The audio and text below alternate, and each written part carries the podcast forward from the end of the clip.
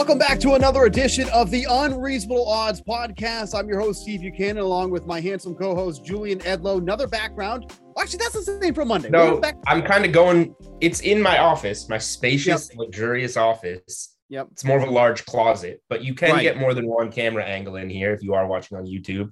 Um, you know, in past weeks, we've had a lot of problem with the sun over there. I don't know how to put up the curtains. Correct. So um, I have to just move. It's the easier option, and it actually gives a better better background. It does. It, it, it makes a big, uh, a great background. And as you see here, we have our guest. If you're watching on YouTube, Ben Rassa from Awesemo.com. He's got a great background. I don't know why you can't, you know, copy what Ben has. Ben's got it all. You know, some figurines, some pictures, some, you know, banners. Yeah, beautiful. There's animals, horses, a made up hockey team.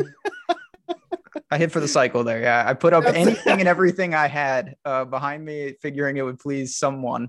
So uh, I'm excited to be here. Thanks for having me on, guys. Yeah, of course, Ben. You know, Ben and uh, Julian, we're going to go over the NFL board. These guys are going to talk about things that I am no good at. So I'm. It's going to be a short appearance for me here, but they're going to talk some college hoops. They're going to talk some football. Um, so we'll get to that football, later in the sh- in the show. But um, let's just get right into the week 13 board. This is probably going to be a lengthy podcast, so let's not waste any time here. Before the show started, um, you know, I asked Ben if he had any, you know, inkling on this Thursday night game. Uh, any prime time games at this point, I, I just want nothing to do with. Like, I feel like we all have been here. I just gotta come out and say it now. Like these prime time games have been horrific. You know, whatever we saw on Monday, like it was just another example of that. Um, you know, Ben, I know you mentioned that you like the under in this game here, but like I really don't want to take a side. The Cowboys have moved up to minus six now as favorites on the road against the Saints. I, I mean, I think this is just going to be an absolute slop fest with, you know, Taysom Hill being under center. Um, but if you had any lean in this one, it sounds like the under is the play for you. Yeah, normally I would talk about the short week, but these teams played on Thanksgiving, so that's not even the case. Right. It's just a situation. My biggest thing really seems with no Kamara that Taysom Hill really, if nothing else, should grind up a lot of clock. And if that happens, yeah. uh, it could be very methodical. I still respect the Saints front. I think that Dallas won't be able to run a, a ton yeah, they've got weapons on the outside, but the thing I feel most confident in truly is that it's a pretty ugly game, and Taysom Hill really helps that. So if I had to take anything, it would be the Sunder. so I put out my Thursday night football best bets article uh, this morning, Thursday, December 2nd. Um, tough game for best bets, but I, I got one thing in it. I'm looking to add later. The one thing I put in there was the Taysom Hill rushing prop over. So it kind of works a little bit with with what Ben's going with. that Taysom Taysom Hill is going to grind up this game. Now it opened on Wednesday at 32 and a half. I wrote it up this morning, a little less value, but four yards. I think it's fine there at 36 and a half. It's since moved to 41 and a half. Yep. I wrote that I would be fine if you know, if you want to bet a prop in tonight's game, I would be fine with it up to 44 and a half it probably doesn't feel good betting it at 44 and a half when you know it opened 32 and a half though. So that's kind of personal preference. Um, I wrote it up at 36 and a half. I think it should get there. He started in the four starts he had last year. He averaged 53 rushing yards per game. He's got a couple of games that he's come into this season carrying six times, one for I think it was 32, one in the high 20s. The last time we saw him in week 10 against Tennessee, he had three just three carries for 23 yards. Um, so in his starts, he averages 9.7 carries per game. So just on volume, you know, this 10 carries, 40 something yards feels about right. Um, and it wouldn't surprise me if he got to 50 as he generally does in his other starts. So that's just about the only thing that I saw that piqued my interest in this game. Yeah. Not a great game for betting, but uh, that is the prop that jumped out to me, especially. And then you have uh, no Kamara, Yep. That could lead to a little more rushing and two O linemen out, which could lead to, I know Taysom Hill runs a lot of set plays. That could just lead to, you know, you get a 12 yard scramble there and you're off to a great start. Yeah, I'm with you. Like, there's really nothing that jumps out at me in this game. So I will happily put this one to bed and we can talk about some games we actually care about because this is not one of them. If you look at the board for Sunday, um, you know, Julian, you and I talked about this on the uh, on the Tuesday show, but we're kind of back to those you know, unfavorable lines when it comes to betting, especially with some of these favorites. You know, we got two teams on the main slate uh, favored by double digits. The Tampa Bay Buccaneers minus 11 against uh, the Falcons. And then you have the Rams who can't trust this team right now 0 and 5 against the spread over the last five games, minus 12 and a half against the, Fal- against the, uh, the Jaguars at home in this one. Um, I mean, I don't know. Though. I mean, are we just ignoring these two teams, even though they're massive favorites here? Like, especially when you look at the the Buccaneers, they haven't been a great team against the spread as it is, but they're one in five on the road against the spread. So asking them to cover a double digit spread in this scenario, it's a putrid Falcons team first and foremost. But you just can't trust. I feel like either of these teams, despite them being the biggest favorites on the board. Um. Yeah. So like I said, I don't, I don't know how to bet these big favorites. I'm not going to bet any of them. If I did anything, it would be a two leg teaser, and it would be something along the lines of uh, Cardinals Colts. If if as long as they're both under three, as long as it's we're talking like two and a yep. halfs and better here. Um, maybe something like that. Like I said, I, I told Steve this on Tuesday, Ben. I tried to get cute a little while ago. I was looking to you know, I did bet the Patriots on Thursday night against the Falcons, and they they came through. The closing line hasn't mattered lately for the Patriots; they keep getting it done. Yeah. But I was like, so when the Patriots do get to seven, you know, the value's not there. They were four. What do we tease them with? And I looked at all the teaser legs on the board, and I was like, I can't find one. So what I'm going to do is I'll get cute, go three legs, and go Patriots money line, Tampa money line on Monday night, which beat uh, the Giants that week, and I'll take the Titans money line against the Houston Texans and what do the Titans do? They lose that game. So, like, even if you try and get cute because you don't like a teaser and make it into an even heavier three leg money line parlay, like it doesn't get there for some reason in the NFL right now. So, if anything on these big spreads, I will find two that I can get to under a field goal and tease them, but I can't even guarantee that I'll get there. I hear you, man. It's been, I, you know, it's not even just these divisional games. Like, like I think if I had to, take a position on the Jaguars or the Falcons, it would be the Falcons at home divisional game. The first matchup, not that this is the end all be all, you look at it and you say, oh, 48 25. It was a lot closer than that. Tampa scored twice really on defense. Yeah. Uh, so I, I think that there are opportunities there for the Falcons. But as you guys said, I mean, there's a lot of things I may do on Sunday. Backing the Falcons as 11 point dogs yeah. is not one of them. Doesn't sound like any fun. that doesn't sound like a good Sunday, no matter what happens. Yeah, I mean, it, it's just it's been ugly, you know, and uh, that line just feel it, it's a strange line first and foremost minus 11 like i feel i don't i don't even recall a time this season where we've seen a team be like minus 11 uh especially oh. on the road here as well. We've had them and the road the road favorite of 11 covers more often than not. Right. Um but that's the way this nfl season is going. Like we said we have seven teams I think are favored by a touchdown or more, five of them on the road, like we talked about on Tuesday, which is wild. Yep. Um, uh, what one of the games that's taken uh, some significant movement, though, especially over the last like uh, day or so, has been the Colts. They are now nine and a half point favorites um, against the Houston Texans. It's actually up to ten a couple of hours ago. Um, do you make anything of the of, of, such a large jump there, Ben, over the past hour, uh, day or so? Yeah, I mean, it's interesting. Obviously, the Colts with Jonathan Taylor, I think everyone from DFS to betting is expecting a healthy dose of him. And then, yeah, you know, Houston, I do think that's probably a product. I'm not saying it's wrong of what we saw last week. I, I thought that was a game that, I mean, really, uh, against the Jets of all teams, uh, you know, Tyrod Taylor, I thought there was a real argument to say that Houston was a much better team if they would have had him the whole year. But I think that narrative maybe has been thrown out the window. So I'm not shocked to see the Colts. You know, people remember what they did to Buffalo uh, on the road. Maybe that surges around 10, as you've talked about. Julian, any thoughts about that? Because we were talking about this on Tuesday. This was probably one of the more enticing teaser pieces, but now, you know, getting it at, at um, getting it down to three and a half is obviously not a, as appealing as a number as it was on Tuesday. Are you uh, kind of leaving this one off the board, or are you still somewhat interested in this Colts team? Only if it some for some reason goes back to eight and a half, um, and you can tease it down to two and a half. Other otherwise, it's nothing for me here. We'll see what John uh, is. Jonathan Taylor's rushing prop out. It might be. Uh, it um, is not out as of yet. Okay, yeah, it's not. Um, all right, so that's maybe a spot to look at. It's going to be a huge number, but uh, like once they get ahead, and they should get ahead, they right. just keep going with Taylor. Like that that Bills win, Carson Wentz had like 100 passing yards and they just keep handing it to Jonathan Taylor. So like uh, in theory, the Colts get their lead in this game by handing it to Jonathan Taylor and then hold the lead by handing it to Jonathan Taylor against an awful run defense like right. This is one of those spots where and and he's having such a great season that they kind of want to keep that going, have him set some records, have him be in the MVP discussion. Um, this feels like a spot where Jonathan Taylor has like a 200 yard, three touchdown game. Um, so yeah, maybe Taylor props you can look at, and then another really good just to throw a rushing prop out there before we finish up and talk a couple games that we actually do like. Uh, Joe Mixon is on the board on DraftKings Sportsbook, 86 yep. and a half. Big mm-hmm. number. Joe Mixon has been carving people up lately. Um, and the Chargers are the worst run defense in the NFL in terms of yards per game allowed. Games at home for Cincy, slight home favorite. Mixon, obviously, if you're playing DFS, he's a guy on your radar, so it's not surprising you. But Mixon to get that over feels good. He's been scoring, he's been having a lot of multi touchdown games. So yeah, you don't want to lay all the juice with him to score, but taking Mixon for two plus touchdowns isn't out of the question for me either.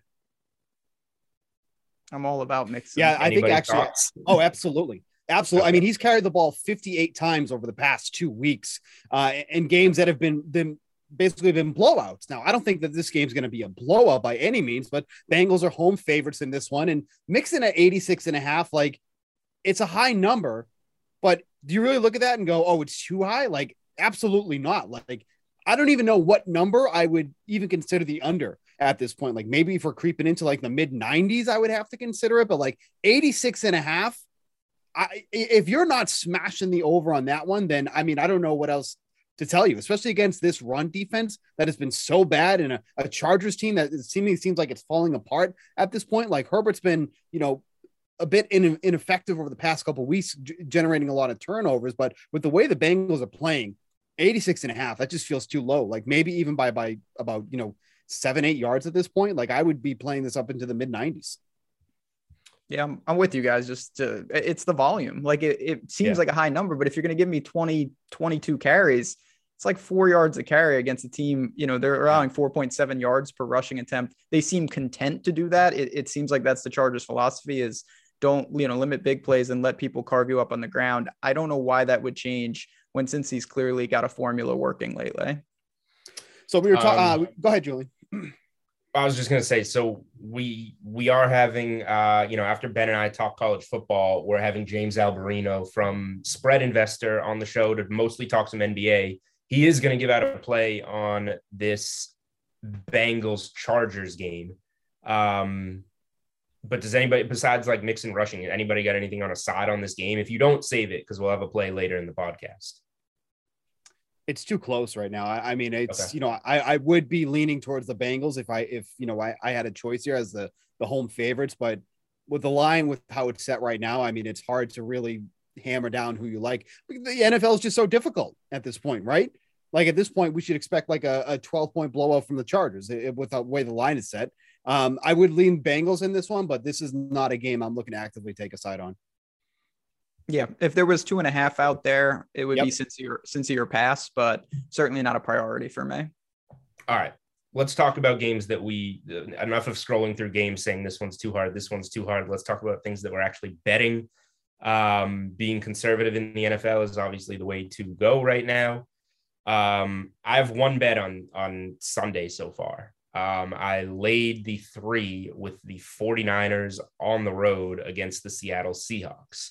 Um, it's currently three and a half at even money on DK Sportsbook. So I think you can I think you can just go alternate spread alternate spread technically is just buying the half point and lay the minus 120 or 115 to get the minus three. Um, I, I saw enough from the Seahawks on Monday Night Football. They stink. Russell Wilson, since coming back from injury, stinks. He's just not the same guy. And the defense is no good against the run or the pass. Um, so the only way, you know, when the defense is kind of the Legion of Boom has been slowly going downhill for years now in Seattle, and the only way they stick in games is Rush, Russell Wilson's kind of magic offensively, and that magic is not there. So the 49ers have been pretty good the last few weeks. I expect them, you know, Eli Mitchell has 27 carries apiece in each of the last two games. I expect them to really run it down Seattle's throat in this one. Um, you know, home field advantage is as meaningless as it's ever been in the NFL. So you don't have to be afraid to bet against Seattle in Seattle anymore. Uh, and I just think, you know, Jimmy Garoppolo and those weapons, even without Deebo Samuel, will be good enough to pick apart that Seattle defense. I think three is too short of uh, of a number in this one. I think this is actually my favorite game total to take the under on this week. It's actually climbed about a point and a half since yesterday. It was at 45. Now it's at 46 and a half. So I like the under even more. The, the Seahawks are one, nine, and one with the over this season. That is the worst in the league, as you can imagine. I mean, I, I don't think that you can get any worse than that. But they've been absolutely putrid. And then you see what you see on Monday. Where are they going to score? Who's going to do it for them? I don't have a clue. So I mean, in theory, you could get the ball to DK Metcalf and Tyler Lockett, and those guys could score like they used to. But sure, but they have to get the ball first, and that, yes. that's not looking like it's something that's going to be efficient. Now, you know, the the, the uh, 49ers have been decent at hitting the over, and I'm fine with them, you know, scoring plenty in this game. But is the Seahawks going to be able to make up the difference? I don't feel confident. Like uh, from what you saw on Monday, like at what where do you think that the, the Seahawks are going to score in this game? Go ahead, Ben. I didn't mean to cut you off. No, no, not at all. I just I can rule out running the ball. They have the Seahawks right. cannot run the ball. That's not happening. So unless they find a way to get Lockett and Metcalf and you know Gerald Everett is taking on 10 targets, that doesn't seem like a recipe for success. So I get it. Uh, obviously Deebo will be missed, but the 49ers have a blueprint and Eli Mitchell can handle a serious workload. They've got Kittle, Aiyuk will be fine. Jennings is catching touchdowns. I mean, it, it's hard to think that Seattle isn't cemented in the basement of the West right now. They are cemented in the basement. Um, so that that's my only Sunday play right now. Um, anybody else got anything for Sunday before we go to the game of the century on Monday Night Football? Um, so I do, and this kind of incorporates that that game, um, the Patriots game, but uh, I did fire on a Eagles um, Patriots uh, six point teaser there, so you're getting the Eagles down to minus one, and then you're getting the the Patriots up to nine, so you're getting some some good numbers there on that. Uh, was waiting on you know the news of Jalen Hurts if he was going to be in this game or not. Obviously, he said that he's good to go. The ankle isn't much of an issue. They should be able to beat the Jets, and then you know, of course, we'll talk more about this in a second here, but you know, just love getting the Patriots um, as underdogs going against the Bills, the Bills team who is in the going in the wrong direction, while the Patriots are just an absolute freight train uh, uh, right now. I don't think you can say enough about how much the Bills will miss Tre'Davious White, um, and with how accurate Mac Jones has been I mean, the dude can just get the ball in anybody's hands at this point. And I'm not even just saying this because we live in Boston. I am not a homer by any means, but like you have to love what you're seeing from Mac Jones and how accurate he is. No, I'm no Adam Kaufman, so don't shake your head. Okay, that guy is absolutely. Well, we can bring Ka- we can bring Kaufman on for uh for a weekly Patriots bet. That sounds awful. We'd never get to talk. The guy never shuts up. Why would you want to bring Adam Kaufman on the show? That's a horrible. That was a that was a joke. I know it was, but I'm just making sure. But we sure do bet on the Patriots weekly now. The thing is, it's been working. Yeah, right. Um, so so yeah, so getting the Eagles down to minus one, and then they getting the Patriots up to plus nine. Um, I like I like that uh, six point teaser a lot. Ben, you got anything else? I got one. Uh, it, none of these games feel good, but honestly, the Dolphins have shown me a little lately. They've shown some life. The, the spread is moving. There's four, four and a halfs. I'm okay with any of those numbers. It, I don't really think it matters if you have Glennon or Daniel Jones on the other side. Neither of those guys really worry me. And say what you want about Tua. I think it's definitely open for debate, but him and him and He's Waddle well. and Gesicki, these guys are doing enough. And obviously, Miami's defense, when they put on pressure, they can turn the ball over. I think we kind of see that they're at home. They're they're winning games, and I don't think the Giants are that much uh, better than the likes of the Carolina and the Jets and the Texans, and they beat Baltimore in there as well. So I think Miami kind of keeps it rolling and beats some of these inferior opponents they've been facing. Ben, you know what it is? I think the perception on them is still so low because of how slow they came out of the gates. Yeah. But they were dealing with so many injuries, and now that they're healthy, like I like the Dolphins before the season started because I'm like, look, that defense is gonna roll. But they had so many injuries in the beginning, and then they just lost all these games, and like that that that narrative for them hasn't flipped yet. And I think like this is a perfect example because like if that team started off healthy, there is no chance in hell that they're only minus four and a half favorites against that Giants team this week. I don't so I feel like you're still getting some good value on the Dolphins there because people are still low on them, but they've been rolling over the past few weeks. Like if you watch that team, they're a good team from top to bottom, truly. With with the offense, with the offense and how good they've been playing defensively, like I just feel like you're getting a good value because people just aren't high on this team at all. Yeah, I think they found a blueprint. I mean, first of all, they're not giving up a lot of points. They've given up yeah. 17 or less points in these four games. They beat your juggernaut Patriots to start the year, so you know that's legit. Uh, fake win. Yeah, certainly a fake win. We can thank Harris for that, but I, just think that this team, you know, Steve, you're spot on. They are kind of a tier above some of these teams, and we're starting to see that. But I don't think the spreads have fully reacted just yet. Right. Totally. All right, that's that's all fair. Um, Steve and I obviously like the Patriots on Monday night. I think the the White injury is going to play a pretty big factor. It will be a real road test to see what Mac Jones can do in a real road atmosphere. Um, you know, in a stadium where adult toys get potentially thrown at you on the field. Um, it's going to be a lot different than going to Atlanta and playing in front of a 25% capacity in a primetime game. Um, so it will be tough, but I like where the Patriots are at. Dugger COVID related potential news uh, isn't great. He's been awesome on that defense. I'm hoping that he is um, out there. But yeah, I'm on the Pats minus three. I do think they win the game. They've been the more consistent team, um, and they're really rallying around this run. Whereas the Bills bounce back as they should in New Orleans on Thanksgiving, but uh, they've been super inconsistent. We've already talked about the game plenty, but Ben, you're here. I know you're leaning towards or betting the Bills in this one. Make make the case for us before we uh, kick Steve out and go to college football. Yeah, tough game. I have not bet it yet. I think I'm probably going to lean to the Bills side, and I think it's more situational. Uh, Patriots look great. There's no doubt they have played teams where almost every team is missing a yes. focal point of the offense, and I, I think they've gotten that and they've taken advantage, obviously. But what I want to see, and, and Mac Jones has answered every call, I don't think that the Patriots will be able to run down their throat. So it's going to fall to this yeah. passing game a little bit. And obviously, in that atmosphere with Josh Allen on the other side, I think that the Patriots to win the game are going to have to be pretty dynamic on offense. If they can do that, they check another box and they probably assert themselves as the team to beat in some ways in the AFC. But I do think that the Bills are going to show up and do some things that Tennessee and Cleveland and Atlanta and those type of teams just were unable to do to the Patriots.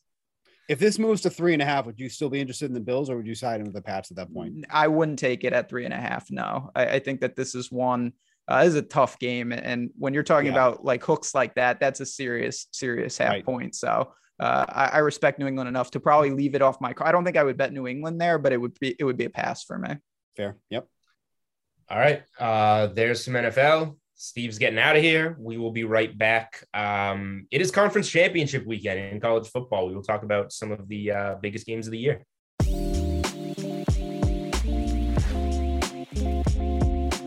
All right cut some dead weight. Steve Buchanan's out of here. Welcome back into the Unreasonable Odds podcast. Follow us on Twitter at Unreasonable Odd. Um, follow me on Twitter at Julian Edlow. Our guest, Ben Ross of Awesemo.com, sticks with us. Follow him on Twitter at Jazzaraz, right? Jazzaraz, DFS. DFS. Yes, sir. Jazzaraz DFS. There it is. Um, all right. It is conference championship weekend in college football. Awesome time of year. Much smaller board to focus on, huge games to focus on two of them on Friday night. First one kicking off is Western Kentucky and UTSA. This one has been on the move a lot. I took Western Kentucky here in a pick. Um, they're now minus three. I don't I don't hate it. Total 72 and a half. Um, I think Western Kentucky, who lost this game the first time around, has enough in the tank to uh, to get it done um, in in the conference championship game. Kind of adapt to that that loss. They have some more under their belt with the first year offensive coordinator, the first year quarterback, all transferring over from, from Houston Baptist. I don't mind it at three. That's about as far as I would go. I'm happy to have it at a pick. First game featured 98 points. I would play the over 72 and a half if you wanted to play on the total. What do you got in this one, Ben? Yeah, I'm in line with you. I think that Western Kentucky, they want to throw the ball. I think they do avenge that first one where they lost by six points. UTSA lost last week. Their quarterback got banged up. I do think he's going to come back and play here, but it's yeah. just pretty simple. I think that Western Kentucky's passing attack is going to expose this team a little more. I thought they should have won the first game. The line says it all. You got it at pick 'em. I got it at two. Now it's up to three. I think the time is now because I have a feeling it closes north of three and we're both on the Hilltoppers. I didn't think it would move this far. I Me wish I had. I'm in for one unit. I wish I had gone bigger, and then you just take that three and a half and and try and hope for a little bit of a, a middle on some of your play. I still want some exposure to Western Kentucky. But the bigger game on Friday night, obviously, the Pac 12 championship. We saw it two weeks ago. It was a beatdown in Utah. Um, the Utes eliminating the Ducks essentially from the college football playoff situation. Now they play again. I've been saying this all year. I, I had Utah at plus 450 to win the division. Cash that. I wish I had them. There were like 10 to 1, 12 to 1 in this game at one point when they lost so much earlier in the season. I've been saying this if they went with Cam Rising out of the gates instead of Charlie Brewer, this team would potent- probably be in college playoff football. You know what I'm saying? In contention to make the playoffs. I don't know why I stumbled over my words there. In contention to make the playoffs, they would probably be maybe a one loss team, and that's good enough this year. I have laid it again with Utah. Utah minus two and a half. I, I think we're going to see a lot of the same. You can make the argument that Oregon now playing, you know, with house money, they don't have the pressure of making the college football playoff, could get a bounce back win um, without as much on the line. But matchup wise, I think this all lines up for Utah. And that's why we saw the beatdown we did the first time. It's not a home game, it's in Vegas, but Utah minus two and a half um, is a pretty strong play for me on Friday night. Yeah, I think you like it a little more than me, but I still lean to Utah. First of all, I can't agree more. Charlie Brewer, you know, the Baylor transfer, that was not the answer early. They dropped, they were one and two. They've hit their stride. They've been fantastic. I, I think if Oregon falls behind again, it's curtains. They're not built like that. I, yeah. I, you know, I expect them to play a hell of a lot better, but at the same time, Utah's got great personnel. They can do a lot of different things, strong defense. They're the best team in the Pac 12. And I, I do think ultimately they're going to show that. I'm a Utah fan in the Pac 12. I'm just so sad that they didn't have Cam Rising from the start, and we're not talking about a playoff team here. Did you see those helmets, though, that they wore against Oregon with the ship on them? That was yeah, slightly disturbing. And but... like the gray jerseys, those were pretty yeah. nice. Not bad. Uh, you don't like them as much as me, mm, just like you don't not. like Utah as much as me. I'm just I'm all in on Utah. You're all like about it. Okay. Um, all right, we're on to Saturday noon window. I'm gonna let you have the floor first before we get to the actual games. Um, Kent oh. State, Northern Illinois. I got nothing here. I do know that Kent State has been on the move. They're now a three and a half point favorite on DraftKings Sportsbook. You can maybe get some threes there. What do you got in this one? So they're going to be points, 74 and a half point total. This is similar to the Western Kentucky situation. Like the first time these team played nearly 100 points. Kent State cannot stop anybody. Northern Illinois cannot stop anybody. Kent State is a team I have a ticket. I've got them to win the MAC ticket, so I'm really hoping that I can I can crush crush number, that, cash that nine to one. Uh, what'd you say? What number you got? Nine to one. Nine to so, one. Not bad for a team that played a really tough non-conference schedule, and obviously once they got in against competition like this, I think they've shown that they're the best offense in the MAC, and that honestly means the most. The other thing to keep an eye on, last thing I'll say, Northern Illinois' quarterback did not play last week. They were assured of this game. So maybe it was precautionary, but if he doesn't play again, I really like Kent State. I have a feeling he will. Either way, I'm going to take the Golden Flashes to get it done. Would prefer three, of course, if I can find it. There you go. Um, all right. Also in that noon window, Baylor and Oklahoma State. Um, I don't, you know, beginning of the year, uh, I believe Oklahoma to make the Big 12 championship game was minus 335 on DK Sportsbook. And that was a good number. There were minus, there were minus fours uh, out there.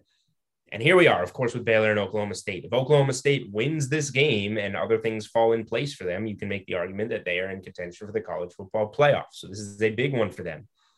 I made a small one unit play, and I'll have my best bets article out for uh, this slate on the DK playbook Thursday night, Friday morning. Small one unit play, Baylor plus five and a half.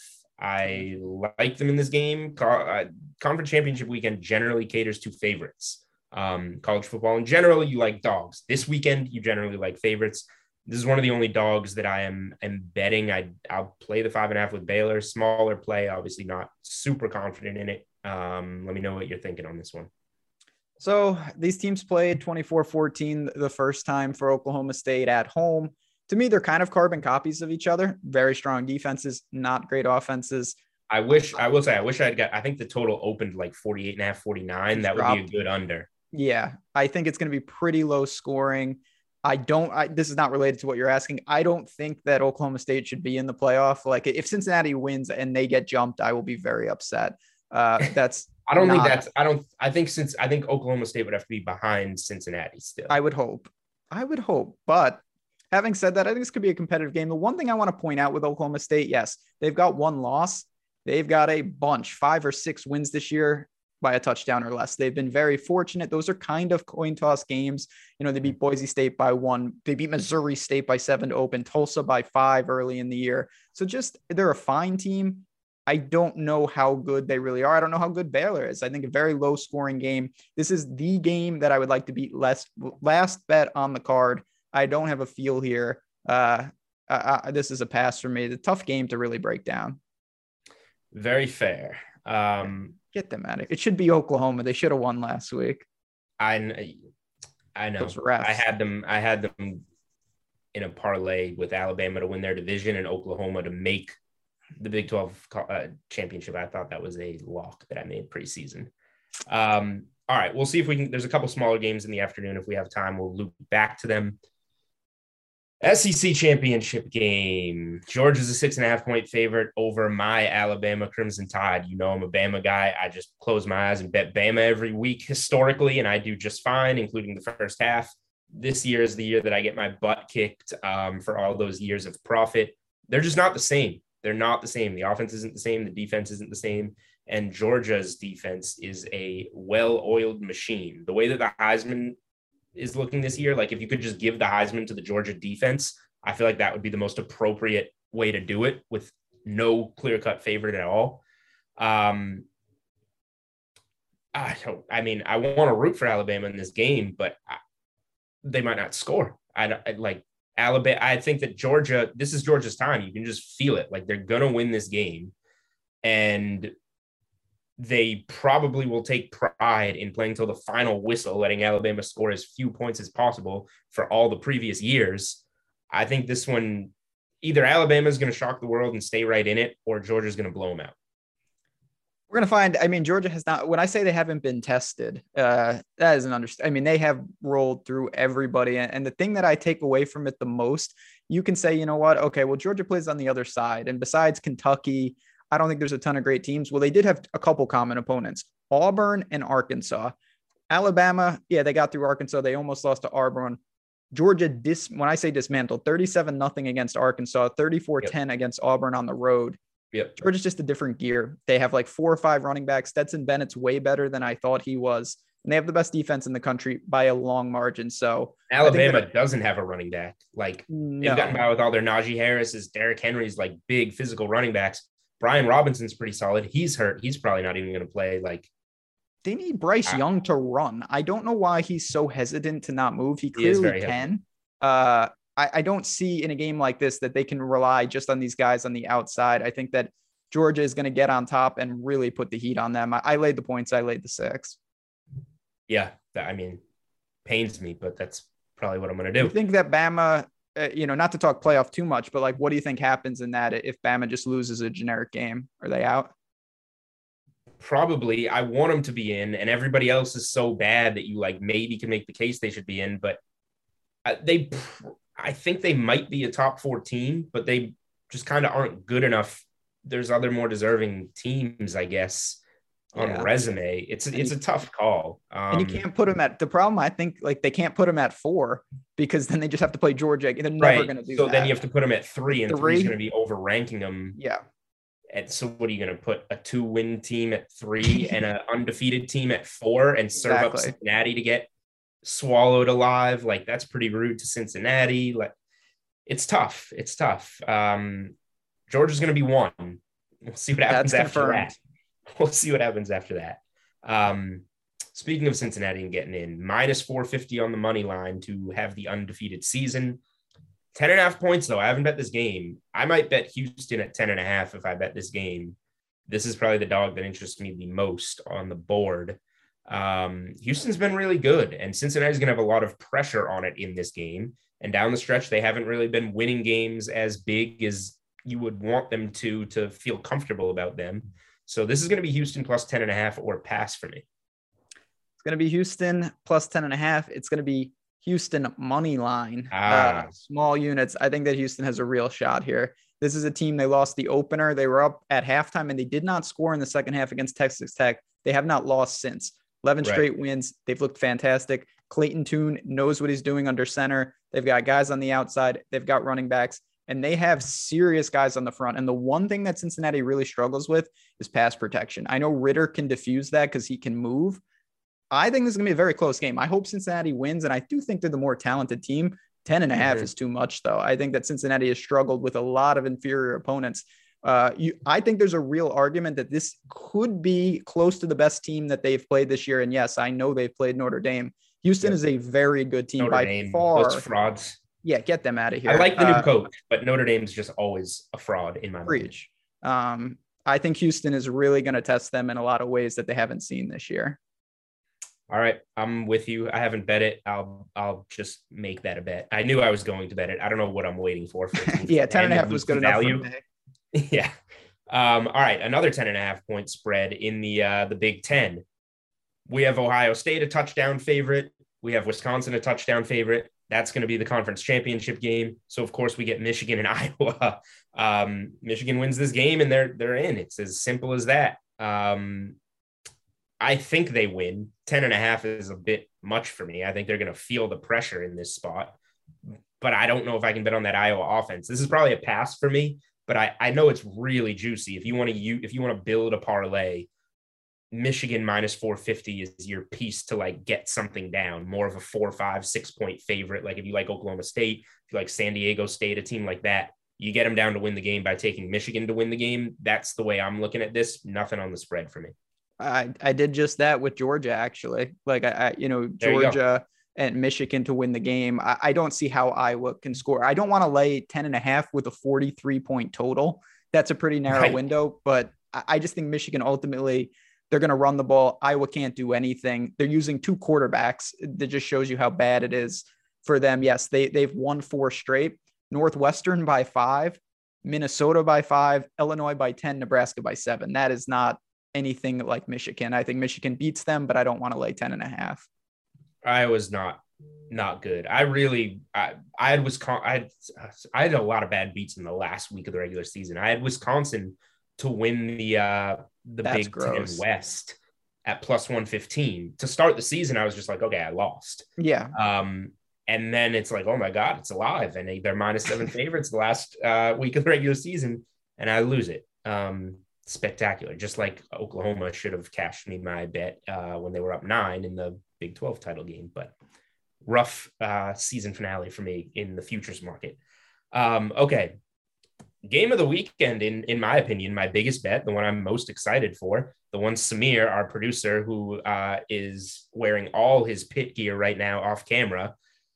Wake Forest and Pittsburgh, ACC title game, Saturday night, eight o'clock. This will be on the main screen for me with Michigan on the, the side screen. This is the game. Um, I bet pretty big Pittsburgh at minus two and a half. DraftKings Sportsbook right now has them at three minus 105. Um, you can still get some decent juice to buy the half point, which I think is worth it. Um, but I don't necessarily think will come into play. Two good offenses, but Kenny Pickett's the better quarterback, and Pittsburgh has by far the better defense. Pittsburgh, easy, simple call for me. I bet Pittsburgh a lot this year. Somehow I bet them against Western Michigan and Miami, two games they never should have lost. But I love what this team is all about. Pickett, Addison, the thing I want to highlight though, they've got a trio of running backs, and this is where the weakness is. Wake Forest gives up 5.2 yards per rushing attempt, 113th in the country. I don't know how they're going to be able to stop that. Wake Forest only has one speed, just outscore everybody. It's not going to yeah. work against a team like Pittsburgh. Pittsburgh can score with them. We've seen this time and time again. And I, I just, I really respect what Wake has done all year. Pittsburgh, uh, I think, shows why they're the best in the ACC. Similar to what we were saying at the beginning with Utah, Pittsburgh's the best team in the ACC, and I think they show it. Yeah. All right, we are we are pretty in line for this weekend. Um, before we let you go, the two afternoon games that are decent that I did skip over: Utah State, um, San Diego State. San Diego State laying the six. App State and uh, Louisiana Lafayette. ULL two and a half three point dogs. Do you have anything, any strong feelings in those games? I haven't bet uh, either. Neither have I. I don't know exactly. So Louisiana Lafayette, one of the many problems is their coach uh, is coach Florida now. I don't like messing around with situations like that. Yeah. Utah State, San Diego State. The only thing I'll say about this, shout out to San Diego State's punter. who is the best punter I have ever seen, ever. Uh, he is absolutely unbelievable. Other than that, though, there's some of the ugliest teams. I think that San Diego State with their defense. But as you mentioned, it's a six point spread. I, I wouldn't want to mess around with that. The teams that we've talked about, I think we've honed in on. To me, we see real angles. I've seen these teams a ton. Uh, I'm not looking to venture into conferences where I think there's a lot of parity week in and week out. Three phases of the game. Got to win special teams. You got to see this guy. It's like an 80 yard punt every punt. um, great. All right. That is uh that is a college football segment. Um, Ben Rasa of Awesemo.com. Thank you for joining us. Why don't you let us know what you got going on at Awesemo right now? For sure. Yeah. So obviously with all the sports going on, very busy on the DFS side, but I will say, you know, Julian, obviously I, I love this podcast. We've got some of ours as well. Me and Matt Kajeski breaking it down, doing the Awesemo odds, and we have Odd Shopper, the tool, which is totally free. So if you want to have some fun, stop on over awesemo.com, explore, uh, and hope you'll be part of the community. Awesemo.com, one of my previous stops before yes, uh, getting on the full time train at DraftKings. A lovely place, a lot of great content. Um, so yeah, right after you uh, you know wake up, do all your research, you're reading the DraftKings playbook, you're reading Awesemo.com, um, and you are cashing some tickets. Uh, ben, I'm excited for Friday night. I'm very excited for Saturday. Um, it seems like I want you to make money because I want yep. we're in a lot of the same places. Um, That's right. Team so effort. yes, uh, we will inevitably probably be DMing about some awful beat that comes our way, but hopefully we win more than we lose. I like it. Um, oh, and uh, coming up next, I, am talking like the podcast is over. Coming up next, we got James Alberino. He's going to give us a couple of NFL winners, and then we're going to talk the NBA uh, and get on out of here.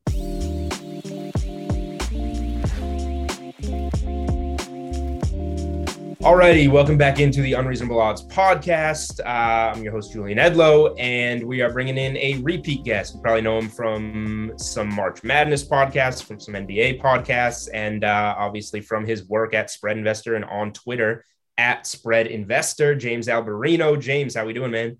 I'm good, man. Thanks as always for having me on. Our pleasure here at the Unreasonable Odds podcast. You're here to talk NBA. Um, but we're really quick. I teased it earlier. We're going to go to the NFL really quickly. We were talking about the Bengals Chargers game. I said that you had a bet in this one. Um, I've bet two games so far. I'm on the Niners minus three and the Pats plus three. If there is a third game that I bet this weekend, I'm treading very lightly in the NFL, it is going to be the play that you're about to give out right now. I do like the Cincinnati Bengals again, minus three versus the Chargers. I bet them on Sunday versus the Steelers and I think they keep going and roll with the momentum. Uh, I think some people got confused by the Bengals after they lost to the Jets, and then yep. they stumbled the next week after that. It, it, was a clear hangover right after they blew out the Ravens, and then they, they lost their their rhythm after the Jets game, and that carried over to the following week. Leaves a lot of doubts in people's minds, but against the Steelers, they got back on track, dominated the ground game. Joe Mixon ran all over the Steelers. The pass rush and, and the front seven for Cincinnati has been really aggressive, and they're doing a really good job. And it's a team that, you know, you have those type of wins. You beat the Ravens, you beat the Steelers in the fashion that you did. It brings a level of confidence that when you're playing up against top tier teams, even outside of your division, you go into that game with a lot of confidence. The Chargers, have had problems with the, the run defense the entire season, and they've been overvalued for the past five, maybe six weeks. And they lose to the Broncos, a team that they shouldn't be losing to at this point in the season. Uh, I think the Bengals at home in this game, this is a really good spot, and you can't even say that the the Chargers have really the edge with at, at quarterback. Um, Joe Burrow right right on par with everything that Herbert can do. I, I like the Bengals. Yes. Yeah, I'm, I'm with you there. And we talked about earlier on the podcast. The Chargers cannot stop the run. They uh, statistically allow the most yards per game, I believe it is, on the ground. And Joe Mixon's been shredding lately. Um, we talked about that. His prop 86 and a half yards, a lot, but I, am not betting the under on that for Mixon right now um, against this Chargers team. So I'm with you there. The Chargers a little overvalued. I don't know how we got there, but two weeks ago, that division was like a pick 'em Chargers versus the, uh, or sorry, Chiefs versus the field. Um, scooped some Chiefs minus 110 there to win the division. And uh, uh, the Chargers were just due for some regression, and we're, we're watching it happen. Um, so yeah, I, I like the Bengals minus three a lot in this one. That's that's a if I get on a third play this weekend, that's that's what it's going to be in the NFL. Um, but let's talk NBA. That is your wheelhouse. That is my wheelhouse. Um, that is where we where we go to and like to put a lot of our focus. Not the greatest uh, Thursday card as we record this on on Thursday, December second. Um, but I see you got Knicks Bulls highlighted here. Let's uh, let's start there before we kind of go to the overall NBA conversation. This is the third matchup with the Knicks and Bulls this season, which is a, a little crazy. We're only five weeks into the season, but yep. that's how the NBA packed it this this year. Uh, first two games were both in Chicago. Knicks won and covered the first game. Second game, Knicks were on a back to back. They lost. They had a lead at the end of the third, and then Chicago ran away with it. Chicago was the better team the majority of that game, and they should have won. Wasn't a good spot for the Knicks. I like the Knicks tonight. I bet them at plus two. A couple reasons. Not it's a different reason why I I took them in the first game and why I'm taking them tonight. But um, overall, the Knicks bench is better than the Bulls, and that's where I think the game is going to be decided. Coby White is out for the Bulls. Yep. Has COVID, so he, that was as of a day ago. And beyond the eighth guy for the Bulls, they're not very deep with Coby White and, and Patrick Williams out. They have Caruso, who's great off the bench, Ayo Dosunmu, good piece off the bench, and Derrick Jones Jr. Those are the first three guys off the bench. It's a good group, but it's not deep beyond those three. The Knicks, in my opinion, have the best bench in the NBA. You bring Derrick Rose off the bench, Immanuel Quickley, Obi Toppin, and Nerlens Noel, those four guys, they, whenever the Knicks starters trail in a game and the second unit comes in, it's almost automatic at this point that the, that the bench unit is going to close the gap and, and more likely than not take the lead. That's what happened with the Nets game on Tuesday night. And think the Knicks are going to be really, really honed in defensively. I'm all in for the the move with Burke starting over Kemba. That's how I felt before Tuesday when I bet the Knicks against the Nets. He's six inches taller than Kemba Walker. It's a lot different. Getting up a shot I'll tell you, six foot six. You saw I've it. Seen seen firsthand, man. Like the the Celtics Heat series in the bubble was the most exposed I've ever seen Kemba defensively. Spoelstra just went back him time after time after time. And Gordon Hayward was still had the ankle injury, so the Boston wasn't deep enough to get anybody else in there for Kemba. They just abused him defensively. So, I mean, that move, uh, given the Knicks' size, without sacrificing much, if any, scoring, um, is is huge for them. And it's tough. Look, Kemba's a New York City kid. I, am from New York City. I grew up my whole life. Kemba played in the same league in high school that I played. We're one year apart. I, I want him to succeed in the Knicks, but everything that I have felt about this move because of my liking for Kemba, it makes me feel like it's the right move, business wise, team wise, whatever we want to label it. Um, but yeah, the Knicks are going to be better defensively for it. Uh, they already were. Burks was four of seven from three, his first game starting in, in place of Kemba versus the Hawks the other night. Then he put up 25 points versus the Nets the other night. Um, I think that the loss versus the Nets is going to light a fire under the Knicks because of the way that it ended. Uh, there were a lot of calls that were very questionable at the end of that game. And in a two point loss that was decided by free throws, you had a technical foul called on Julius Randle with a minute and a half left to go. You had James Harden swipe and hit Julius Randle on the back on a, on a shot, not called. Uh, I think the Knicks are going to come in with a lot of fire tonight, and you know it's something that on paper you can't label and call it definitively, but I think you're going to see it in the way that the Knicks play tonight. I like the Knicks plus two and for them to win this game.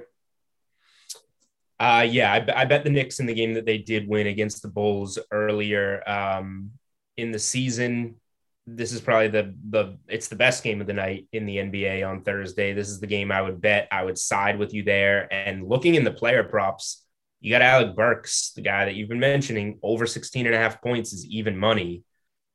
Bigger number, but uh, like he gets shots up. So that's a that's a prop that I'm eyeballing in that one. Um something that I texted you that I thought would be would be good to talk about. You had a play on, I believe it was Tuesday night on the Memphis Grizzlies plus three and a half in Toronto. Mm-hmm. It was an interesting handicap because you have um, you have a lot of moving parts in that game. Um, Ja Morant gets hurt over the weekend. He's out. He's the bigger name that everybody wants to focus on, um, which you know maybe puts a little bit more value on the Memphis side. But on the Toronto side, you have some guys that are lesser names that are real scorers, specifically OG uh, Anunoby out, who's been like the scorer for for Toronto mm-hmm. this year. Um, Gary Trent, another shooter on that lineup, out, and it created some value on Memphis. But my question to you is, what is your thought process when capping a game like that? Because I think one of the more difficult things to do is figure. I think that's an easy game to scroll past, is what I'm trying to say. Because you sure. say, oh, there's guys hurt on this side, and we haven't seen much of a sample size of it. There's guys hurt on this side, and we haven't seen much of a sample size on it. Neither team is really anything special. So how do we bet it? Yeah, and I, I would say first off, when it comes to injuries, I, like you said, I think the I think your first inclination as a bettor and and human tendency is to scroll past it, to to be a little worried about it because there is unknown. And I think really the more I personally bet, the what helps me is I think that injuries create opportunities because yeah. for as little as the public knows about injuries and how it's going to shape out, hey, there's sports book directors and there's guys that are setting lines that – they're focused on the Saints Cowboys tonight. They're focused on big NFL games.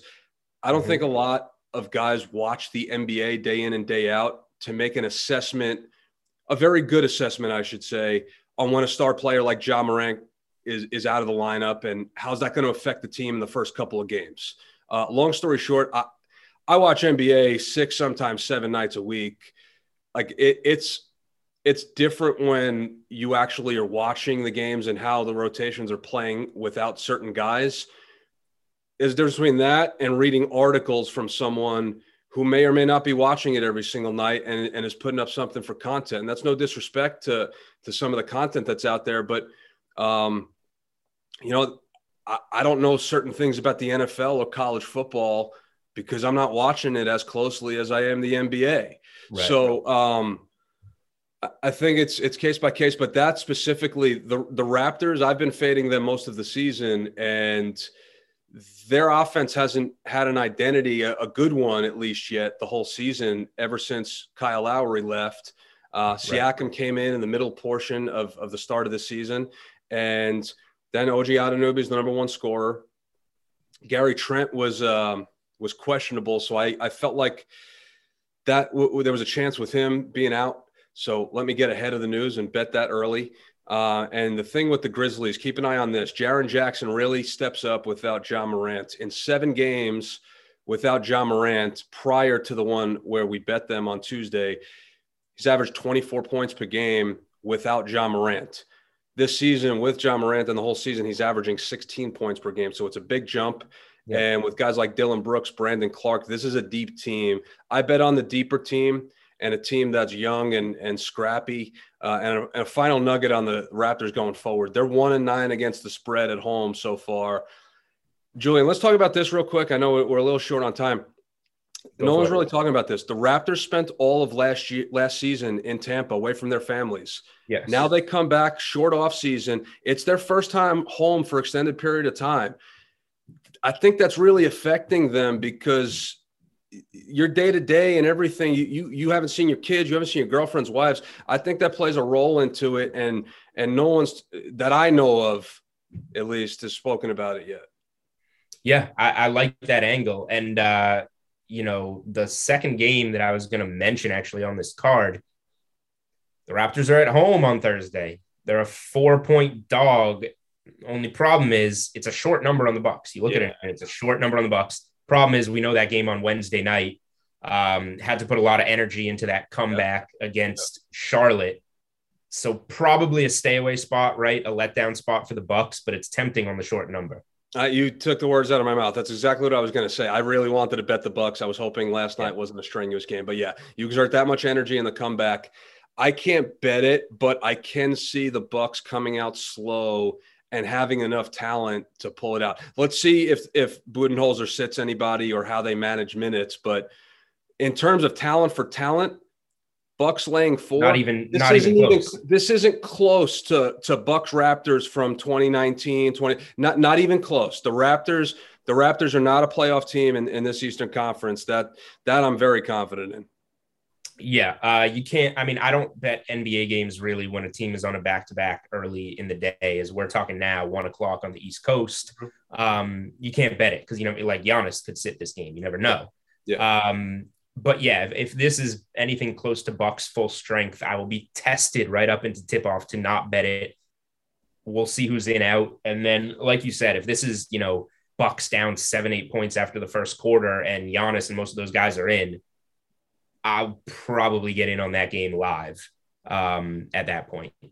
Honestly, what I do with certain games like this where the matchup you have so many advantages but the spot is risky and you know there's like a, a 65 70% chance of them maybe not being 100% just bet it smaller like yep let me put some money on it it's not going to decide my night or my week but like put a little bit on it and yeah. and you know not only not only that play it smaller but like like i said getting in live like give yourself a little peek you know maybe they start yep. slow but it's a game that you think they look like they can come back in um, you give yourself that little sneak peek. Um, all right, so that's Thursday in the NBA. Let's go a couple big picture things before we get out of here. Um, the Lakers, they're a disaster. LeBron's they're LeBronless for a little while. Um, Russell Westbrook had one of the worst quarters that I've ever seen from him against the Kings. Worst quarters, worst halves. He did spark a third quarter comeback, albeit against the Sacramento Kings. Um, you know, this team's right where they were last year, kind of in the bottom of the Western Conference playoff picture. Yet at the top of the board, let me, I, I didn't even, I should have pulled up the futures tab here on DraftKings Sportsbook. They are plus 850 to win it all behind the Nets, Warriors, and Bucks. So fourth um, shortest at DK?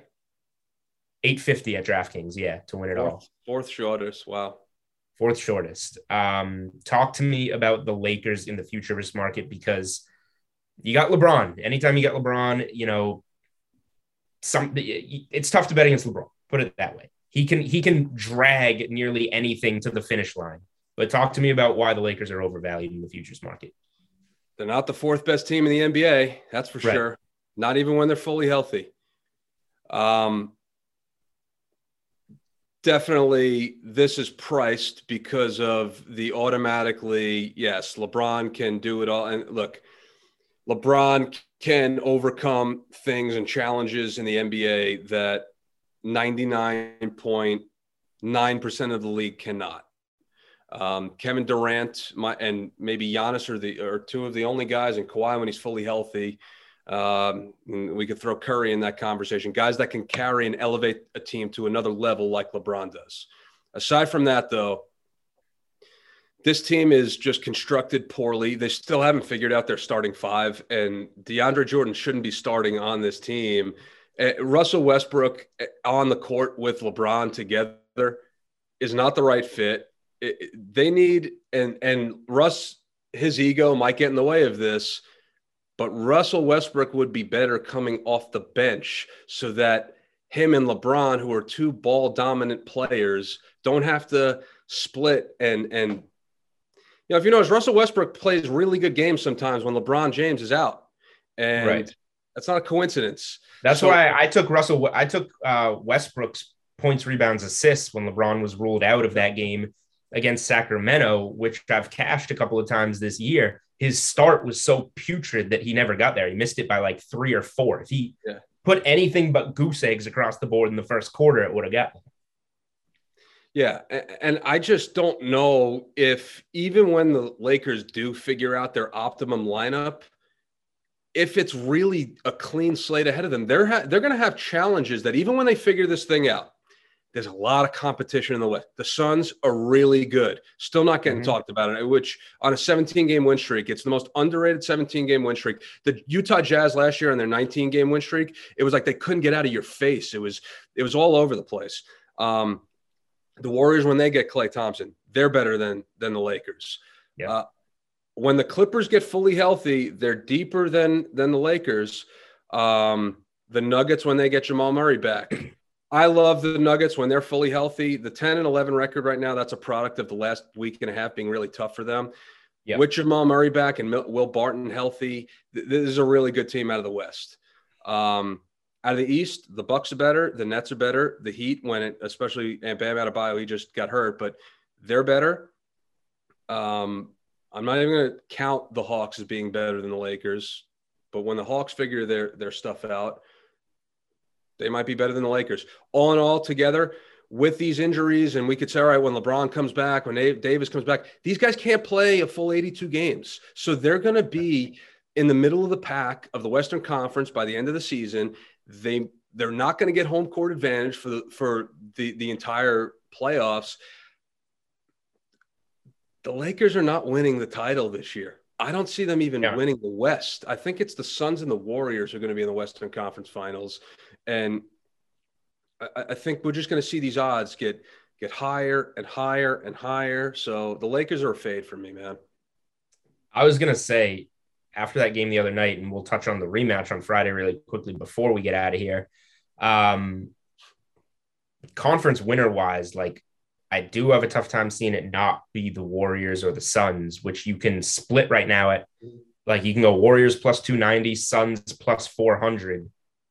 I would feel pretty comfortable with one of those one of those getting out of there.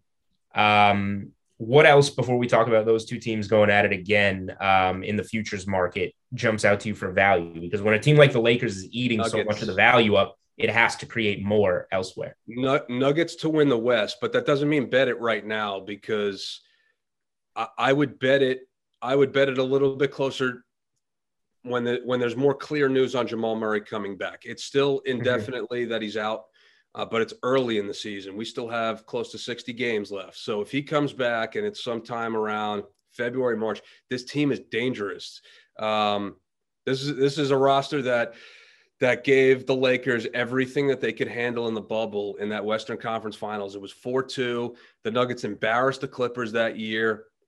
And the Nuggets, when they get Murray back, are going to be a lot closer to that bubble team than they were to the 2020 team that had injuries and started Campazzo and Austin Rivers, who was a free agent two months prior to signing with the Nuggets. So I love the Nuggets in the futures market and also on the Eastern Conference. I think the Heat are the best team in the Eastern Conference when Bam Adebayo's healthy. Yeah, and he's out for a little while now. In terms of value, we could talk about them being close to the Bucks, yes, and to the Nets, yes. But the Nets and Bucks are priced so much more expensive than the Heat. So all the value in, in the Eastern Conference is with the Miami Heat. I totally agree with you there on Miami. Um, all right last topic before we get out of here, we got an awesome game between the Suns and Warriors in Phoenix on Tuesday night. Um, I thought I was pretty sharp when I got in there on my plus 125 on the Warriors uh, when the Booker injury news got announced. Phoenix dug in defensively in that game. Golden State scored half of its points, 48 points in the first 17 minutes, 48 points the rest of the way in the last 31 minutes. Um, it was a great game. We got a rematch Friday night in uh, in San Francisco. Different game though. Now you got the Warriors at home. You likely it sounds like we have no Devin Booker um, for this game, which will be factored into that line. And then you got Phoenix playing the second night of a back to back. They're at home, twelve point massive favorites tonight against the uh, Detroit Pistons on Thursday anytime you have these rematches in the NBA, I have the team that lost the first one kind of circled, and now they're at home, and now there's no Devin Booker. So I just hope it's not laying too many points. But this is probably going to be a Warriors play for me on Friday night. What do you think this number is going to be? Where are you at in this game? Yeah, I'm with you on all the angles, the rematch angle. You know, uh, we we both love that, and I I want to say so if if this opened in Phoenix at Phoenix minus two and a half, now you throw Booker out. Yeah. maybe maybe Warriors minus three, three and a half at home. Right. Half. So it should like um, in theory it would be there at what like Warriors minus one and a half, two with Booker. You just kind of I would say pro- yeah, I I no, I think I think I think the books had the Warriors probably rated slightly better than the Suns prior to the first game.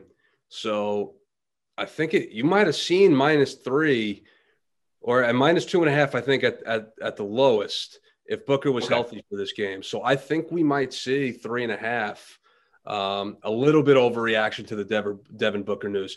Personally, I'm not comfortable laying three and a half if that's the case. I think it's too much of an adjustment. I think the Suns are too deep to to really be comfortable with that. That said, I wouldn't bet the Suns in the game. My lean would be to the Warriors, but I just don't love the number. What number? What number will it take for you to bet? Two. Uh, go two. Two on Golden State would, on Friday night. I would need two. I, I think the Suns are just that good. The Suns, Ayton still is the best big man on the court, and by far, you you could you could split up minutes. They're they're just they have guys to go to between Bridges, CP3, Crowder, Cam Johnson off the bench, Cam Payne off the bench. It's they're they're a lot more than just Devin Booker. That is for sure. Um, all right, James Alberino of Spread Investor. Uh, you got anything going on? Anything you want to tell us about other than to follow at Spread Investor on Twitter? Uh, you could just follow on Twitter, and I, like I said at the beginning of the show, I, I follow the NBA really closely, and you know, I, I try to just bring that aspect to Twitter and, and the industry. I know a lot of people cover football throughout the week, and um, I, I'm, you know, I try to bring in side side money, uh, let's call it, with the NBA, where a lot of people that's not their focus. But if I could if I could bring in some basketball knowledge and some stuff that you weren't planning on betting, and and give you a couple reasons to bet that, that's really just what I try to do on Twitter. There you go. Plenty of free plays on Twitter with write ups. Not everybody writes it up; they just tweet out the play. You get a lot of write ups at Spread Investor on Twitter. Um, all right, James, thank you for uh, thank you for joining us, man. Thanks as always, man. We'll talk soon. Yes, uh, that is another episode of the Unreasonable Odds podcast. You got your NFL, you got your college football um, conference championship talk, you got your NBA talk. Um, good luck to all of you guys in week 13 conference championship games, NBA. We will be back with a Tuesday podcast. I believe that makes it December 7th uh, next week, um, as well as a Thursday podcast with a guest. Uh, December's here, it's the holidays we're giving. We will be giving away to you. There will be free bets. Steve Buchanan and I will maybe even be refunding some of your bets that you lose because we're in a good mood and it's the holidays. So follow on Twitter um, at Unreasonable Odd the podcast, and uh, we will have plenty to do here in the month of December.